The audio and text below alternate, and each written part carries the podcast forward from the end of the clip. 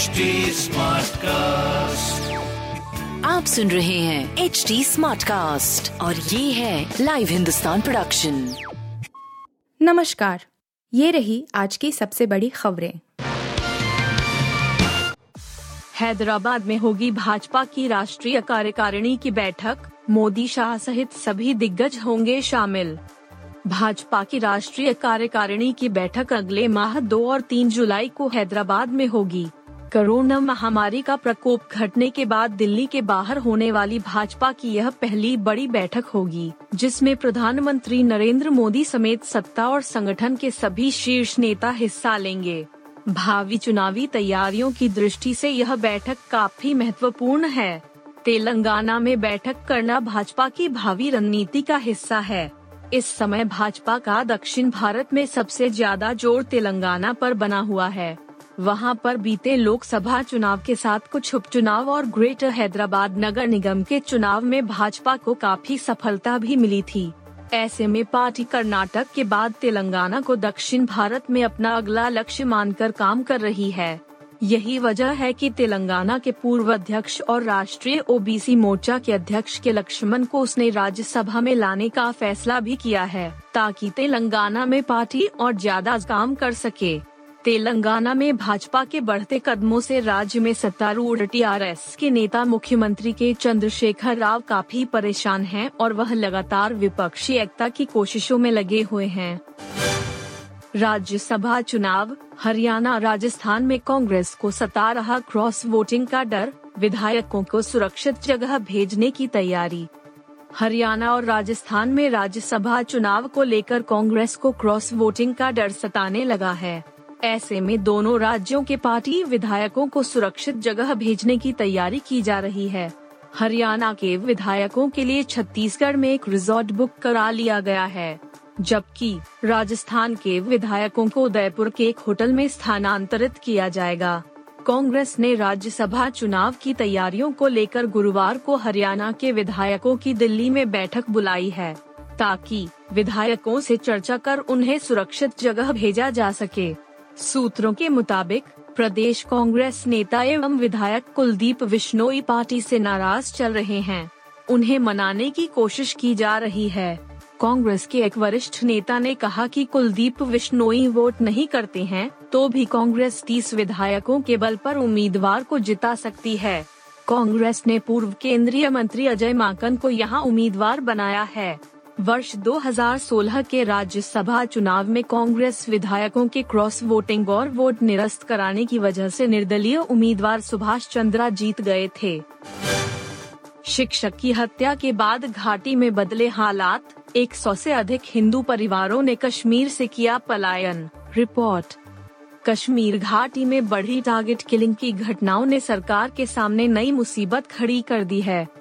एक समुदाय के नेता ने बुधवार को दावा किया कि कुलगाम में एक हिंदू शिक्षक की हत्या के बाद कम से कम 100 से अधिक हिंदू परिवार कश्मीर से पलायन कर गए हैं। आतंकवादियों ने मंगलवार को श्रीनगर के दक्षिण में स्थित कुलगाम में एक सरकारी स्कूल के बाहर 36 साल की रजनी बाला की गोली मारकर हत्या कर दी थी। बारामूला में कश्मीरी पंडित कॉलोनी के अध्यक्ष अवतार कृष्ण भट्ट ने कहा कि मंगलवार से इलाके में रहने वाले 300 परिवारों में से लगभग आधे पलायन कर गए हैं। उन्होंने दावा किया कि कल की हत्या के बाद से वे डर गए थे। हम भी कल तक चले जाएँगे। हम सरकार के जवाब का इंतज़ार कर रहे हैं। उन्होंने कहा कि सरकार ने हमें कश्मीर से बाहर स्थानांतरित करने के लिए कहा था। निवासियों ने दावा किया कि पुलिस ने श्रीनगर के एक इलाके को सील कर दिया है और उन जगहों पर सुरक्षा बढ़ा दी है जहाँ कश्मीरी पंडित सरकारी कर्मचारी रहते हैं। वहीं, स्थानीय प्रशासन ने परिवारों के पलायन पर टिप्पणी के अनुरोध का तुरंत जवाब नहीं दिया, लेकिन उपराज्यपाल मनोज सिन्हा ने पिछले महीने कश्मीरी पंडितों को आश्वासन दिया था कि उनकी सुरक्षा के लिए उपाय किए जाएँगे। वेस्टइंडीज के खिलाफ वनडे और टी ट्वेंटी सीरीज़ खेलेगी टीम इंडिया। दो मैच खेले जाएँगे अमेरिका में। क्रिकेट वेस्ट इंडीज ने इस बात की पुष्टि की है कि भारत अमेरिका में कुछ टी ट्वेंटी इंटरनेशनल मैच खेलेगा। बुधवार, एक जून, को जारी एक बयान में सीडब्ल्यूआई ने पुष्टि की है कि भारतीय टीम को वेस्ट इंडीज के खिलाफ सीमित ओवरों की सीरीज़ के कुछ मैच अमेरिका के फ्लोरिडा में खेलने हैं। बोर्ड ने कहा, आठ मैचों की भारत के सफ़ेद गेंद का दौरा अगस्त से फ्लोरिडा के लॉर्ड हिल में ब्रावर काउंटी क्रिकेट स्टेडियम में back to back T twenty international fixture के रोमांचक वीकेंड के साथ समाप्त होगा, जो छह और सात अगस्त को खेले जाएँगे। पहले ये मैच कैरेबियाई सरजमी पर खेले जाने थे। भारतीय टीम का वेस्ट इंडीज दौरा अब 22 जुलाई को शुरू होगा, जबकि दौरे पर आखिरी मैच 7 अगस्त को खेला जाएगा। इसके बाद भारतीय टीम दो मैचों की टी सीरीज़ के लिए श्रीलंका के दौरे पर जाएगी, जहाँ बाद में एशिया कप 2022 में भी टीम को खेलना होगा।